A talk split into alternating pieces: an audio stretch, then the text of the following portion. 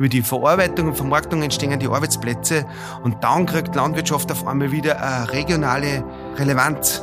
Es ist wichtig, dass der Betrieb da ist. Es ist nicht mehr wurscht, ob er da ist. Da war einfach siebzig Jahre lang niemand da, der gesagt hat, so macht man es nicht und das machen wir jetzt anders, sondern da war immer alles richtig. Die Flächenausstattung am Haus ist so vielfältig mit den Hügeln, mit wenigen Feldern, den Wiesen, dass diese vielfältige Nutzung über Rinder, über Schweine, über Hühner, über Lämmer durchaus den Ressourcen des Hauses, des Hauses gut entspricht. Herzlich willkommen zu Kaleidoskop Leben, dem Podcast der Elisabethinen für ein inspiriertes Leben. Ich bin Michaela Mallinger. Und ich bin Michael Ettlinger. Werte, Wandel und Wirken. Diese drei Schlagworte beschreiben nicht nur das Wesen der Elisabethinen über die letzten Jahrhunderte, sondern können als Rezept für ein erfülltes Leben verstanden werden. Sich seiner Werte bewusst sein, Wandel und Veränderung mit Offenheit und Mut begegnen und das Leben nachhaltig und aktiv gestalten. Menschen, die nach diesen Eckpfeilern leben, faszinieren und inspirieren. Einer dieser Menschen ist Klaus Bauernfeind. Gemeinsam mit seiner Familie betreibt er mit großem Erfolg im Mühlviertel einen Biobauernhof, Hofladen und ein Restaurant. Er hat sich voll und ganz dem nachhaltigen Landwirtschaften verschrieben. Was ihn antreibt, worin er Lösungsansätze für gesundes und erfolgreiches Wirtschaften sieht und was ihn vom Theologiestudium über eine Karriere als Gesunden- und Krankenpfleger zu einem erfolgreichen Unternehmer in der Landwirtschaft geführt hat, darüber sprechen wir mit ihm heute. Lieber Klaus, danke, dass wir heute bei dir zu Gast sein dürfen. Ja, ich, auch ich sage danke, dass ihr da seid bei uns und begrüße euch ganz, ganz herzlich bei uns am Köglerhof. Der Köglerhof. Genau hier sind wir, ein, an einem Bauernhof in Gramastetten, ganz in der Nähe von Linz. Bekannt weit über seine Ortsgrenze hinaus für einen Ort mit traumhaftem Blick auf die Mühlviertler Hügellandschaft, für exzellentes Essen, biologische und regionale Lebensmittel und für erfolgreiche Landwirtschaft. Was sich hinter all dem verbirgt, ist eine Familie, für die ein harmonisches Familienleben einen besonders hohen Stellenwert hat und die sich viele Gedanken darüber macht, wie ein gutes Leben aussieht und wie sie ihren aktiven Beitrag dazu leisten können. Klaus Bauernfeind ist gemeinsam mit seiner Frau Lisi die treibende Kraft am Köglerhof. Vor fünfzig Jahren kam er zur Welt, vor dreißig Jahren wurden er und Lisi zum Paar. Und seit neunzehnhundertsechsundneunzig lebt er gemeinsam mit ihr die Leidenschaft nachhaltige Landwirtschaft und Gastronomie. Ursprünglich schien seine Karriere allerdings in eine völlig andere Richtung zu gehen. Er studierte einige Zeit Theologie, wurde im Anschluss Gesunden- und Krankenpfleger und übernahm erst vor sechsundzwanzig Jahren ohne landwirtschaftliche Vorkenntnisse einen Bauernhof auf Leibrente. Dass die unterschiedlichen Karriereschritte im Hintergrund durchaus mehr Verbindendes haben, als man im ersten Moment vermutet, das werden wir gleich erfahren. Lieber Klaus, schön, dass wir heute bei dir sein dürfen. Ja, lieber Klaus, jetzt kommen wir auch gleich zur ersten Frage, mit dem, mit der wir in unser Gespräch einsteigen. Michaela hat es gerade erzählt, du hast äh, unter anderem Theologie studiert, hast dann äh, als Gesundheits- und Krankenpfleger gearbeitet, unter anderem bei den Elisabethinen. Und was hat dich dann eigentlich dazu geführt, einen ganz anderen Weg einzuschlagen und in die Landwirtschaft und später dann auch in die Gastronomie einzusteigen?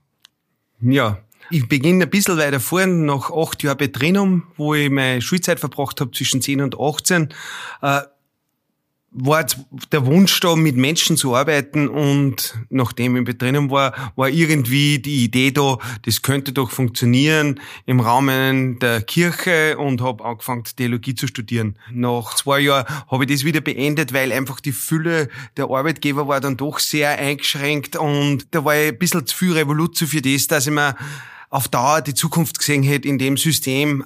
Auch wenn damals einige Querdenker unterwegs waren, die neue Lösungsansätze gesucht haben, war es doch so, dass ich mir gedacht habe, das konnte ein bisschen mehr sein. Und zufälligerweise habe ich während dem Theologiestudium einen Kollegen getroffen, der ist, glaube ich, jetzt noch Pastoralassistent irgendwo in Oberösterreich. Und der ist da gestanden mit seinem Wolkeanker und hat gesagt, er weiß ganz genau, was er mal wird, er wird Biobauer. Da habe ich mir gedacht, Wahnsinn, der weiß ganz genau, was der will. Und da haben wir gedacht, vielleicht war das doch auch was für mich.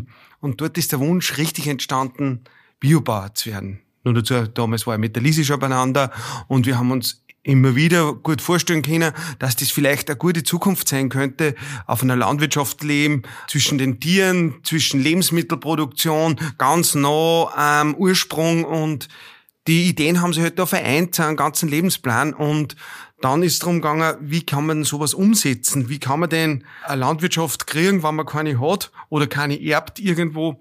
Ja, und nachdem gerade Österreich damals zur E U gekommen ist, neunzehnhundertfünfundneunzig, war's gar, waren doch einige Landwirtschaften frei, und man hat Inserate in den Zeitungen gefunden, wo wer seine Landwirtschaft hergeben wollte. Also damals war der Trend irgendwie ganz, ganz anders als jetzt. Und wir haben uns in dem Jahr, also neunzehnhundertsechsundneunzig, ich glaube, sechs oder sieben Landwirtschaften angeschaut in Oberösterreich zwischen Ried im Innkreis und Liermau. Von der ödersten Mühle bis zum modernen Rinderbauernhof, wo sie wen gesucht haben. Und ja, genau da am Köglerhof hat's halt passt. Da waren zwar alte Leute, die keine Kinder gehabt haben, die auch schon die Notwendigkeit gehabt haben, dass wir unterstützen muss. Und ja, so sind wir auf den Köglerhof gekommen. Und wahrscheinlich hätten wir auch eine kleinere Landwirtschaft genommen, aber das ist halt unser Daheim waren, und da leben wir jetzt und sind ganz, ganz stolz, dass wir da leben können. Aber ursprünglich, oder der Weg bis dorthin, hat dich ja über eine, eine eigentlich ganz andere Berufsschiene gebracht. Wie passt das rein? Ja, die habe ich übersprungen, die Krankenpflege. Nach dem Theologiestudium war es dann überlegen, wie geht denn das, dass man eine Landwirtschaft übernimmt? Und nachdem mit Leuten arbeiten, das war ja was, wie, was wir uns vorstellen haben können, und das war uns ja sehr ein großes Anliegen. Ja, und da war die Krankenpflege dann gar nicht mehr so weit weg, weil dort habe ich die Chance gesehen, dass ich durch Turnusdienste die, die einen Freiraum kriege, dass man auch sowas entwickeln kann wie die Landwirtschaft. Und das hat sich auch nachher dann bewahrheitet. Es ist zwar durchaus eine gewisse Challenge, in den Nachtdienst gehen und dann am Tag daheim auf der Wiesen arbeiten und vielleicht nebenbei noch ein Haus renovieren und einen neuen Stall bauen, aber das ist gegangen, und das hat super funktioniert, und da war ein großes Verständnis im Krankenpflegebereich dafür da.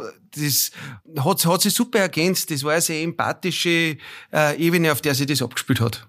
Das ist ja dann eine Zeit lang ganz gut gegangen, oder? Du bist ja quasi Kranken-, Gesund- und Krankenpfleger gewesen und Landwirt gleichzeitig. Und nebenbei hast du ja auch noch drei Kinder gekriegt.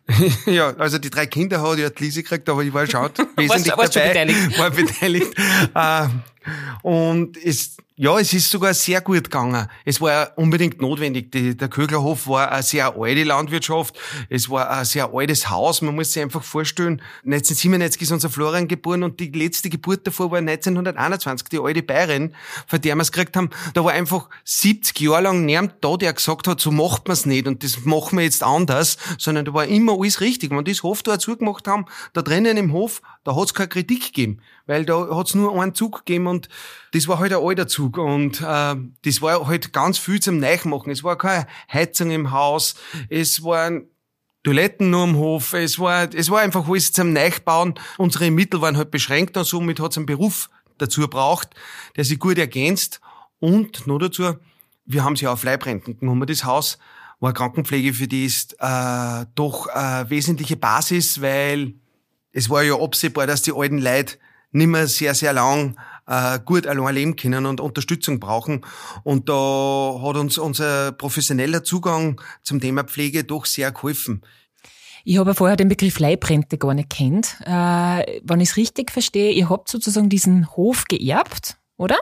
Oder kaufen dürfen, kombiniert mit der Verpflichtung des Ehepaars, das keine Kinder gehabt hat und somit keine Erben, bis zum Tod zu begleiten. Verstehe ich das richtig? Ja, es, im Prinzip ist es richtig so. Es gibt jetzt keine Leibrenten, die an einer anderen gleicht. Aber bei uns war es so, wir haben monatlich einen Betrag bezahlt für die Landwirtschaft äh, an die Senioren. Und dann war noch ein fixer Betrag geschrieben, den sie nach sechs Jahren in in einer bestimmten Summe von uns ratenweise verlangen haben können. Zu dem ist gar nie gekommen, weil sie das nie da haben. Das hätten sie bei eingeschriebenen Brief machen müssen.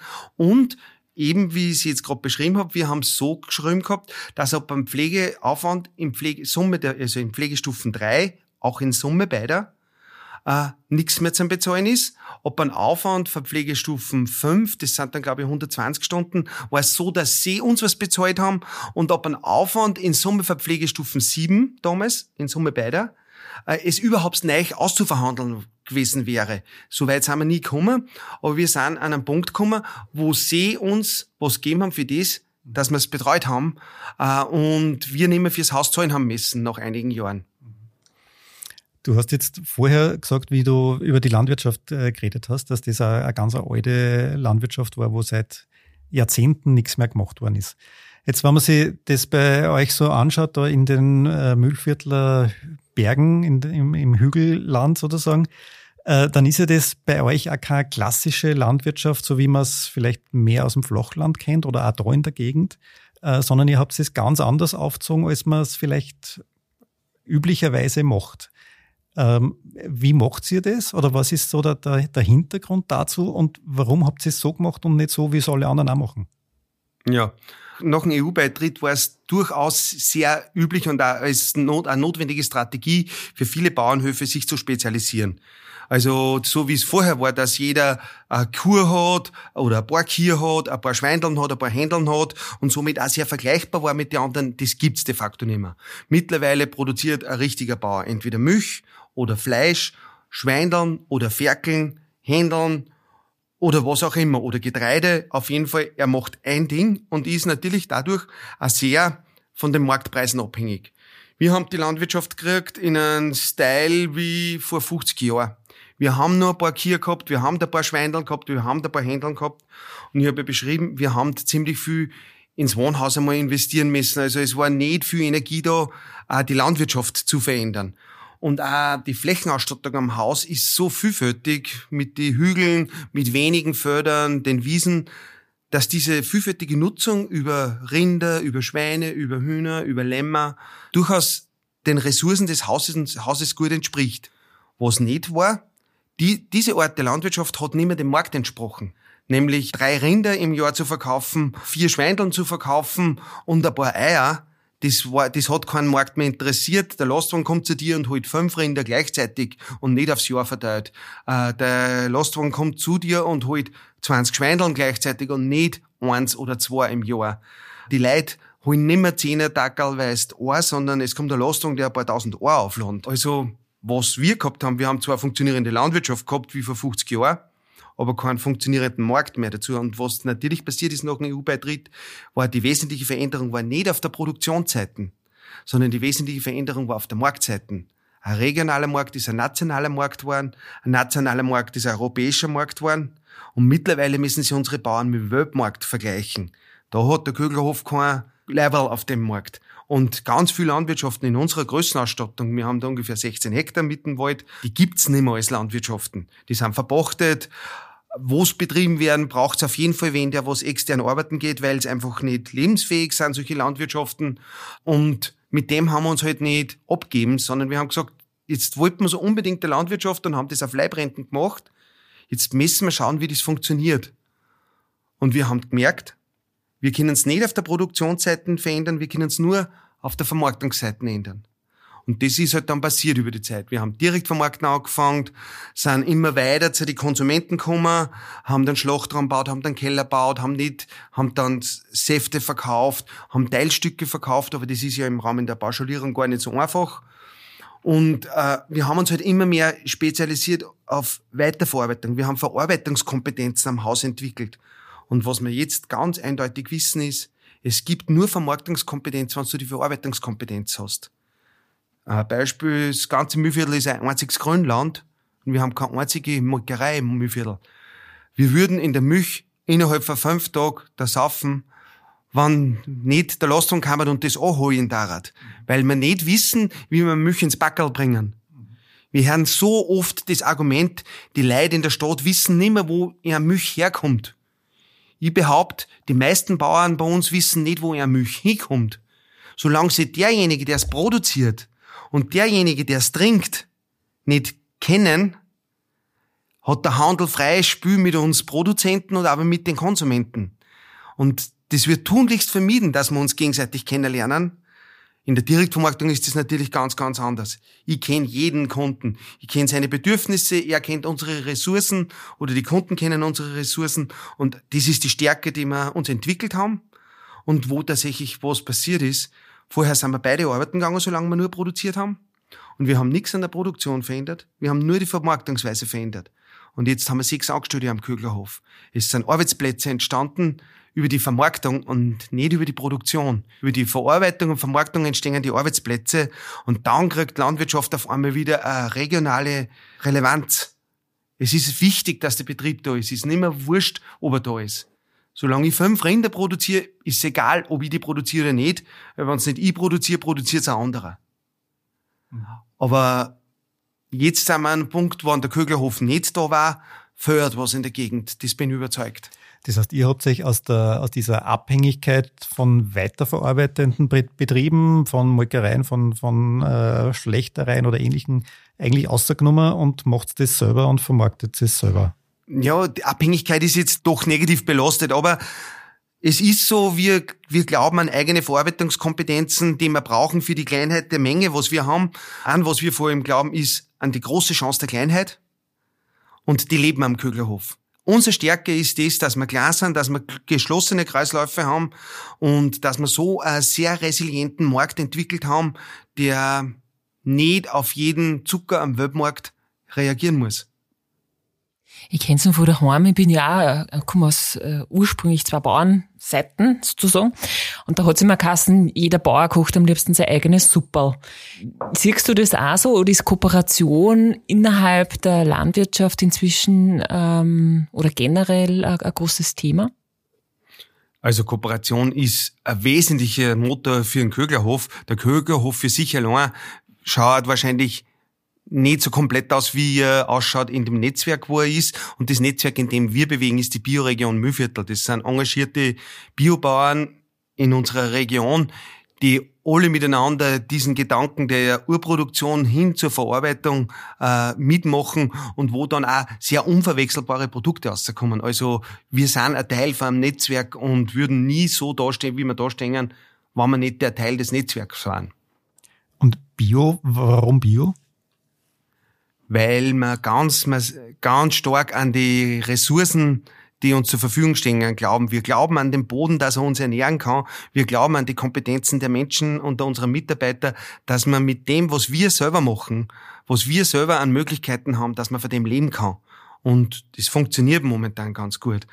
Wir möchten uns ganz von externen Ressourcen nicht abhängig machen. Und das ist das Wesen von Biolandwirtschaft, mit den Ressourcen zu arbeiten, die vor Ort zur Verfügung stehen.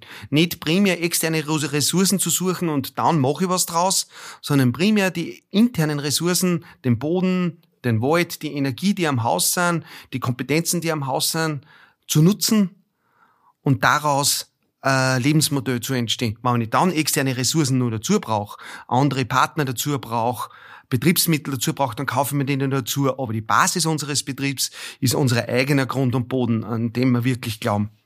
Und ist da am Köglerhof, bevor es ihr übernommen habt, auch schon quasi biologisch gearbeitet worden oder, oder nicht? Ja, in großen Zügen ganz eindeutig, weil man war, so wie ich beschrieben habe, neunzehnhunderteinundzwanzig war die letzte Geburt. Es ist in einer Art und Weise gewirtschaftet worden, wie vielleicht bis neunzehnhundertfünfzig, neunzehnhundertsechzig. Zwar haben, haben unsere Vorgänger natürlich Kunstdünger verwendet, dann haben wir Spritzmittel verwendet, aber in der Denkweise war, wir arbeiten mit dem, was unser Haus hat. Und das ist ja noch halt dann gesagt worden, dass man das dazu braucht heutzutage. Aber in dieser Kleinteiligkeit und in dieser, in, in diesem Wissen, was kann denn jetzt ich für meinen Grundstückel? Wo ist denn die Stärke? Wo baue ich ein bisschen Erdäpfel an und wo nicht? Weil Die müssen, die müssen von dem wachsen, was dort ist und nicht von dem, was ich dort hin tue. Aus dem Wissen aus haben die gearbeitet und haben die gelebt und das halte ich für urbiologisch, was die gemacht haben.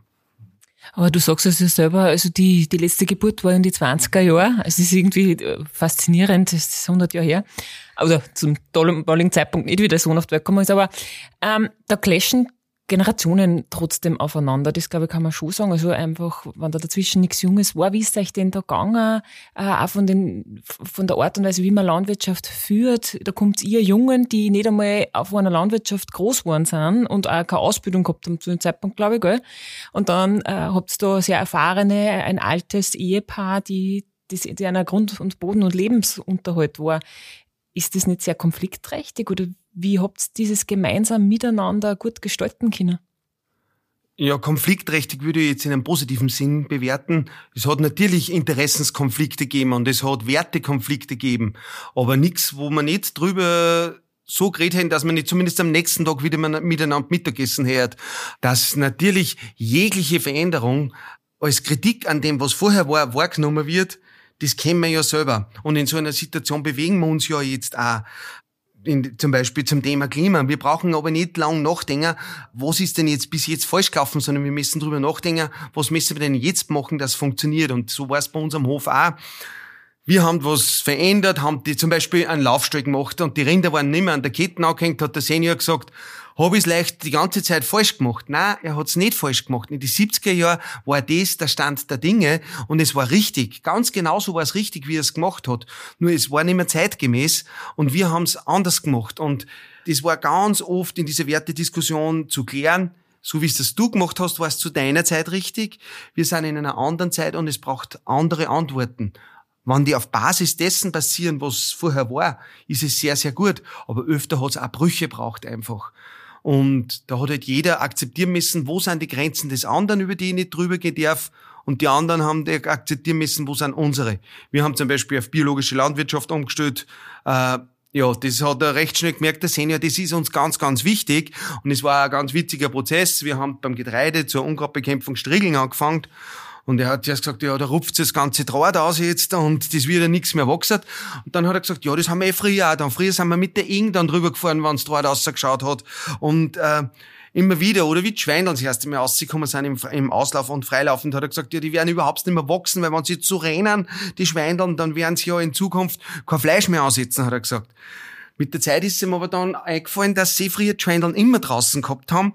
Und dann, dann hat er einen ganz einen intensiven, witzigen Vergleich, also so weit war ich nie gegangen, gemacht. Er hat gesagt, er glaubt, dass die Schweindeln die letzten Kriegsgefangenen sind. Da hat er den Zweiten Weltkrieg gemacht. Es war nämlich so, bei den Bauern ist das Fleisch beschlagnahmt worden im Zweiten Weltkrieg, für die, das für die Soldaten Essen gegeben hat. Und somit hat jeder Bauer in irgendeiner kleinen Lucke, wo heimlich eine Sau gefordert. Und das hat funktioniert. Und er hat gesagt, der Krieg ist vorbeigekommen, gegangen, aber zu Hause sind in die kleinen Luckern geblieben. Und später haben wir die Ställe genauso gebaut, hat er gesagt. Und er hat dann gesagt, das war sein, nachdem er vorher geglaubt hat, wie es wird nie gehen, dass die Schweindeln, nur dazu haben wir nicht gewusst, die ersten Schweindeln, die wir im Auslauf ausgetrieben haben, haben wir einen Nachmittag getrieben. Jeder, der die mit freilaufenden Schweindeln zu tun hat, weiß, eine Sau bewegt sich ganz sicher nicht nach Mittag und am Nachmittag, weil da liegt man und da tue ich nichts. Und es war, weil wir gesagt haben, das muss ein schöner Tag sein. Es war ein Tag wie heute mit richtig warmen Temperaturen und die Sau, wir haben geglaubt, die wird kaputt, die stirbt. Wobei in dem Moment, wo es auf der Wiesen war und ein Wasser gesehen hat, war es eine richtige Sau und sie hat eine Sule gegraben und das hat genau eine Stunde gedauert und sie war ein Wiesenschwein. Aber wir haben einfach alles falsch gemacht an dem Tag, weil wir einfach null Wissen dazu gehabt haben. Und da war er dabei und hat gesagt, nein, das wird nichts und das wird nichts. Und dann war es doch was. Und so glücklich waren wir dann alle miteinander. Du hast ja drei Kinder. Wie schaut's da aus? Bleiben die in der Landwirtschaft? Gehen die in die Landwirtschaft? Oder wie kannst du diese Leidenschaft, die man ja spürt, wenn man da gegenüber sitzt und zuhört, an deine Kinder weitertragen? Oder gehen die andere Wege? Also das hoffe ich, dass wir unsere Leidenschaft an unsere Kinder weitertragen.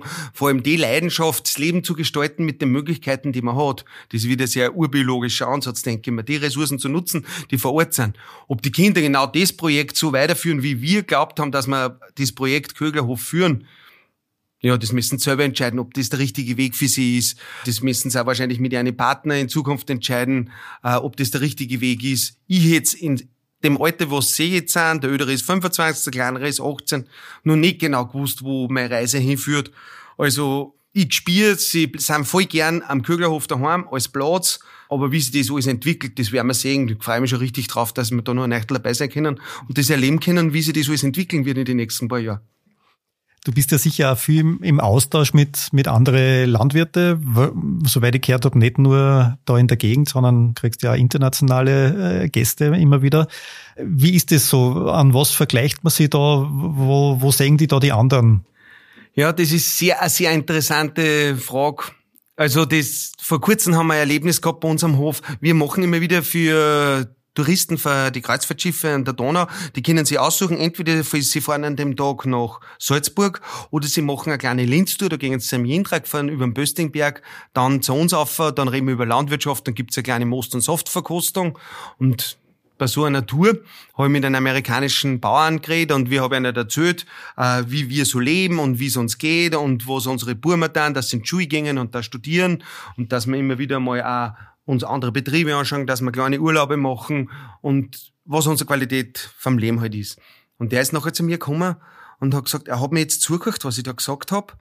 Und er möchte mir sagen, er ist auch Bauer, er ist in die U S A Bauer und er lebt ähnlich wie wir. Auch er hat fünf bis sechs Angestellte, er hat drei Kinder, die studieren und die können in die Schule gehen und er ist jetzt auch auf Urlaub, zum Beispiel jetzt halt gerade in Österreich. Und er möchte mir sagen, ob ich das weiß, dass unser Betrieb hundertmal so effizient ist wie seiner. Habe ich gesagt, wieso? Hat er gesagt, ja, du hast vierzig Äcker, also zwanzig Hektar und ich habe viertausend Äcker, hat er gesagt. Ich brauche hundertmal so viele Ressourcen, um denselben Le- Lebensstil zu erzielen wie du.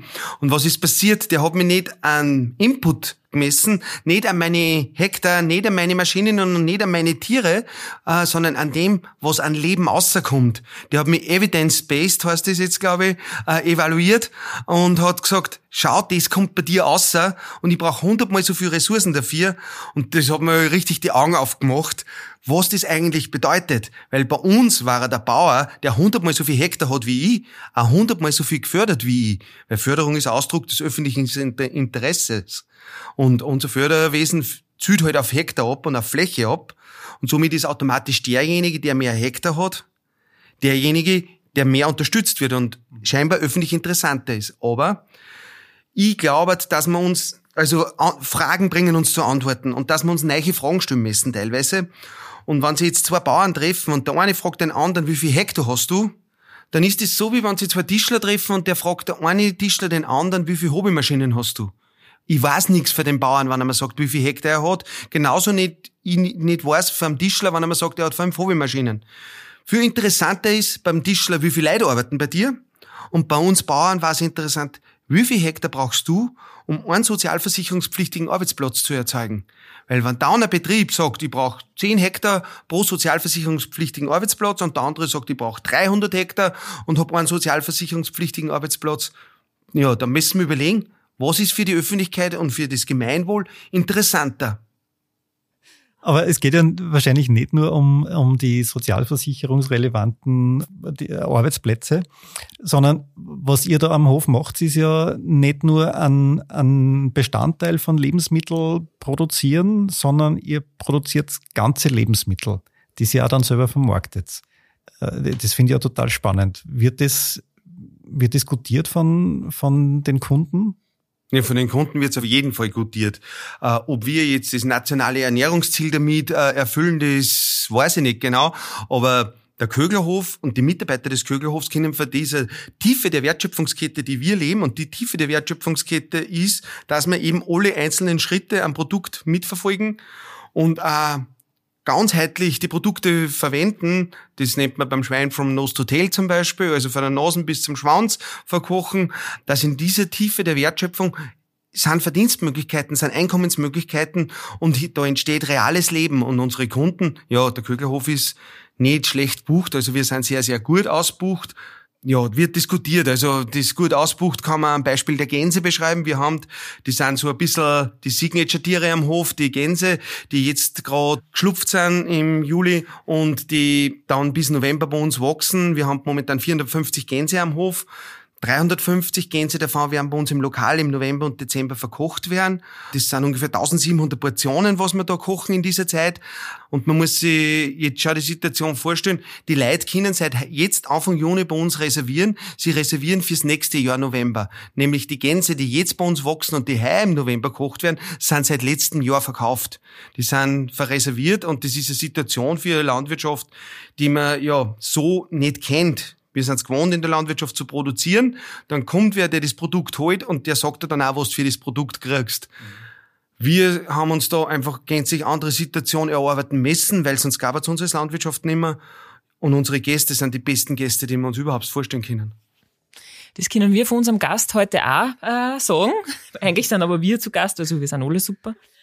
Und bei so vielen super Gästen, äh, oder bei dir, Klaus, äh, möchte ich gern zu unserer letzten ähm, Frage überleiten. Ja, ausnahmsweise mal ich mache, Michael. Wie du weißt, äh, heißt unser Podcast ja der Podcast der Elisabethinen für ein inspiriertes Leben. Und wie wir gern jeden von unseren Gästen fragen, frage ich auch dich, was inspiriert denn dich in deinem Leben? ja, für mich und für unseren Betrieb und für unsere Familie ist die Inspiration die Möglichkeit, von dem zu leben, was wir haben. Die Möglichkeit, mit den Leuten zu arbeiten, die bei uns dabei sind, im Team sind, die, die in unserem Netzwerk sind. Und die Fülle der Ressourcen, die sich aus dem ergibt, dass aus dem ein ganzes Leben rauskommen kann, ist für uns Inspiration und eine richtige Fundgrube an neue Projekte, äh, weil es unglaublich ist, was sie an Möglichkeiten auftut, wenn man einen kleinen Eck anfängt. Das ist, wenn es wie beim Volleyball, wenn es einmal was zupfen anfängst, lässt sich der ganze Bulle auf. Danke, danke, lieber Klaus, dass wir heute bei dir zu Gast sein haben dürfen mit dieser wunderbaren ähm, Sicht auf Oberösterreich, auf Linz und, und äh, das Alpenvorland. Das wunderschönes Gespräch, das wir heute führen haben dürfen. Ja, ich sag danke, danke auch für den Besuch und es ist uns eine große Ehre, bei den Lieseln mitarbeiten zu dürfen. Ja, vielen Dank auch Ihnen, liebe Zuhörer. Mehr Infos zu unserem Podcast gibt's wie immer auf w w w punkt die Bindestrich elisabethinen punkt a t. Also einfach vorbeiklicken und nachschauen. Wir freuen uns, wenn Sie mit uns in Kontakt treten. Schreiben Sie uns, welche Fragen Sie beschäftigen und hinterlassen Sie uns Ihr Feedback unter podcast at die Bindestrich elisabethinen punkt a t. Und wenn Ihnen unser Podcast gefällt, freuen wir uns über eine nette Rezension oder eine fünf Sterne Bewertung. Kaleidoskop Leben, der Podcast der Elisabethinen für ein inspiriertes Leben. Jeden zweiten Mittwoch neu auf die Bindestrich elisabethinen punkt a t und überall, wo Sie gerne Podcasts hören.